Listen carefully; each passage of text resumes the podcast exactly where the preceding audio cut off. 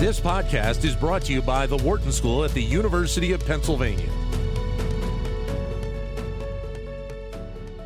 The there's not much doubt right now that uh, a variety of big cities are dealing with tough times at the moment. Higher levels of crime, still trying to have uh, full return to office, businesses that haven't fully recovered from the impact of the pandemic. Uh, but a new program is looking to stimulate growth once again in uh, urban locations. Kwasi Mitchell is Chief Purpose Officer with Deloitte. Their company is part of this program and joins us now to discuss what they are doing. Kwasi, great to talk to you again. How have you been? I've been well, Dan. I appreciate the opportunity to connect again. Thank you. All right, so lay this out for us. What, what? Tell us the details about this type of program, who all is involved, and why it's important to to kind of uh, really track this at the moment.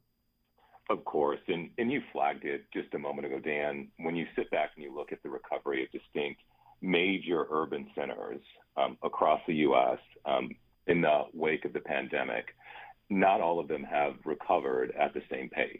And in particular, we spent quite a bit of time focused on San Francisco and the importance of San Francisco not only to the U.S. economy, but also to the global economy.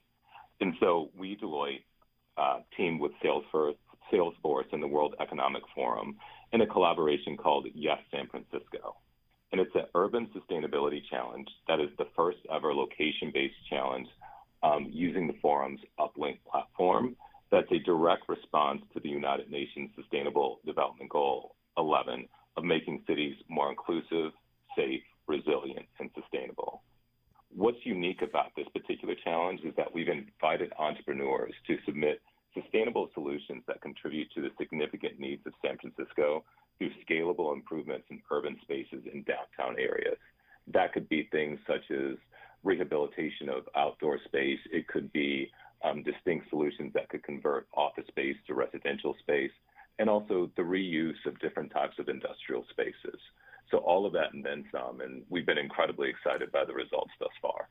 So uh, I, I use this term so many times during the pandemic as companies were adjusting, but it sounds like what you're talking about is kind of a little bit of a pivot moment for a lot of cities out there, uh, thinking about what they may need to be longer term going down the road. Exactly. And what we see here is many cities have a variety of distinct challenges in front of them. But with respect to San Francisco, we really felt that it was critical to think about sustainability more broadly and in the longer term to drive impactful change at scale. Uh, so, lots of conversation around San Francisco on a variety of fronts. Take us through what it is about San Francisco right now that you think needs to be uh, addressed. What's interesting about San Francisco right now, and in particular when we sat back with our collaborator, collaborator Salesforce and the World Economic Forum, was how do we lean in on a specific challenge that San Francisco is facing that is tied to areas that we know well? And that's why we opted for sustainability, um, because we've seen and, and know well that cities are in large urban areas are disproportionately impacting um, climate change. In addition to that, we know that San Francisco is this phenomenal engine of innovation. And if we could really bring innovators to apply their solutions to San Francisco with the coalition and support structure that these innovators and startups would have to really scale, they should be able to provide the opportunity not only for growth, but sustainable growth in the downtown area, producing new jobs, in addition to applying those solutions to the city in of itself. We see this as a virtual, virtuous cycle that San Francisco is able to truly achieve in a way that few other cities could with a focus and a, in a challenge of this nature. But safe to say that, that there have probably been elements of sustainability that San Francisco has been trying to tackle uh, in, in, recent years already, and either I assume have either been successful or maybe have not gone uh, to the level that probably a lot of people would like to see them go. Well, it's it's interesting that you put it that way because we see the challenge is really fitting into the mayor's plan for the city with respect to sustainability and broad-based support there. And so this right. is an area and, a, and part of a growing trend that we see where you have state and local governments who've decided to take action on specific areas. You've brought in the private sector to be thoughtful collaborators and partners there. You've talked to the communities in, in and of themselves to determine what it is that they need. And you're bringing the support structure from other organizations, in this instance of the San Francisco Chamber of Commerce, or more broadly, nonprofits in the areas as well, to really have a full focus from all of these stakeholders in ways that we have not been able to historically do to drive change. And, and so this is, I assume this is kind of twofold. One, it's the business side of this, but two, it's also uh, the people that live in these cities, uh, wherever you know what part of the city you're talking about, um, that are, are feeling a variety of different impacts or have been feeling them over the last few years. Absolutely you have to design items of this nature with the community voice built into the process. You know, I think of all leading organizations and efforts of this nature, you have this notion of what does the community need such that it can be designed in collaboration with the community so that their utmost, need, utmost needs can be met, but simultaneously you're truly being thoughtful and considerate of the, the resource requirements and the voices out there that are going to drive change longer term rather than solely in the short term. So, with your focus in and around sustainability, what other areas do you focus on uh, to, to, to try and improve? I mean, thinking about you know San Francisco and and other cities in California, there has been certainly a concern around the homeless issue uh, in in some cities out there. Yeah, and it goes back to my comment just a moment ago, Dan. We felt like the items that our skill set with our collaborators could truly shape has been in the area of sustainability, knowing that there's yeah. other challenges that cities face right now. And I'm a firm believer you lead with your strengths, right, from the standpoint of driving impact. And so we have done and have been uh, had a heavy focus in other place-based initiatives of this nature. For example, we are one of the founding founders uh, or funders of an organization called CivLab, um, which is an innovative grant making network that provides funds to local community projects. And we've done support and work with CivLab in New York, in Michigan, and also are exploring California as well. In addition to that, we've spent quite a bit of time collaborating with American Forest and their tree equity program, which is phenomenal because not only does it provide reforestation for urban areas, but it also trains people so that they have family sustaining jobs as arborists longer term. So a lot of those things falling into place to really drive impact and climate in distinct cities around the U.S. So as you folks at Deloitte and your uh, cohorts in this uh, project move forward, you also have to have uh, the partnership with the cities and the, and the state, uh, the city government as well, to kind of move a lot of these issues forward as well, don't you? Absolutely, and really, when you look at the nature of some of the challenges that we're facing, like sustainability, um, like racial equity, like, as you mentioned just a moment ago, homelessness, those, those problems are just so large that no individual organization can solve them themselves.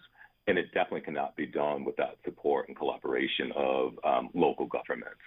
So we really see and believe in this trend of how do you bring a multitude of stakeholders on these truly systemic issues so that you can drive meaningful change and really chip away at some of these challenges that have been in front of us for years that will worsen without our involvement and impact.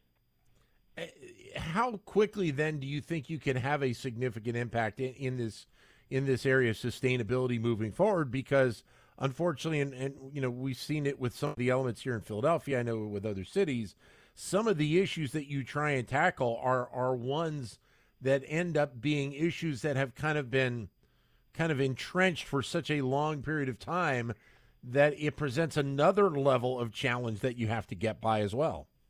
Well, and, and Dan, you speak to the challenge that you know we as business leaders face on a daily basis of how do you combat systemic issues that might take five to ten years for you to truly see the full impact of all of the the change that you're trying to drive in situations that require you know period by period or quarter by quarter reporting.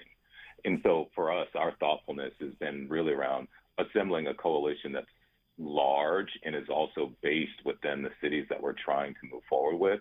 So it's not reliant on a singular organization, but it really is a coalition. And for example, with Yes San Francisco, that coalition is now approaching 20 different organizations. And so that type of impact really um, does produce staying power. And so the hope is that being able to do some of the things that you will do in San Francisco, that you can replicate them in other cities as well, correct?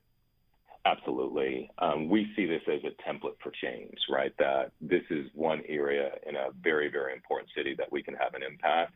But really, what we learn here, and especially given the World Economic Forum's um, uplink platform, really something that could be taken to a multitude of different cities for distinct challenges that those communities are facing themselves.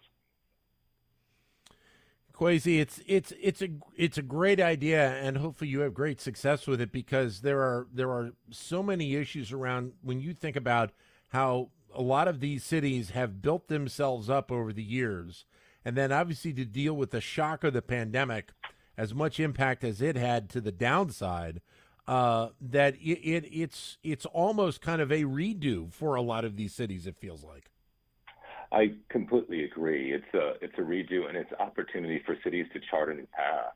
And with thoughtful coalition partners, as you mentioned just a moment ago, we have the opportunity to start thinking about longevity rather than some of the more pressing needs in the moment, because there does need to be a balance of the two for our cities truly to thrive. What's the next step in the process? Next step in the process is now we have streamlined our um, submissions down to about approximately 30 finalists that we'll be announcing within the next two months and really building a coalition of support around these particular um, winners and all the things that they're going to do in the future.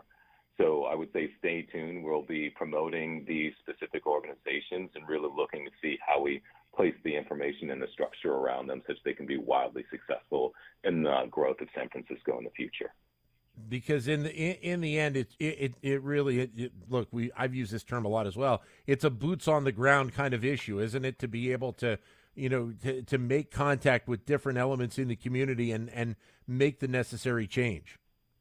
It's a boots on the ground type of effort. And and that's one of the reasons why we're so excited to have the San Francisco Chamber of Commerce as one of our key partners right? Like having that collective infrastructure of so many business leaders and organizations being able to provide support for these innovators as they apply these solutions to San Francisco, in addition to large organizations such as ourselves, puts us in a position where, like that, the hand-to-hand combat that takes place and boots on the ground, as you put it, um, we do feel like we're building the support for it. All right, great to talk with you again, Kwasi. All the best.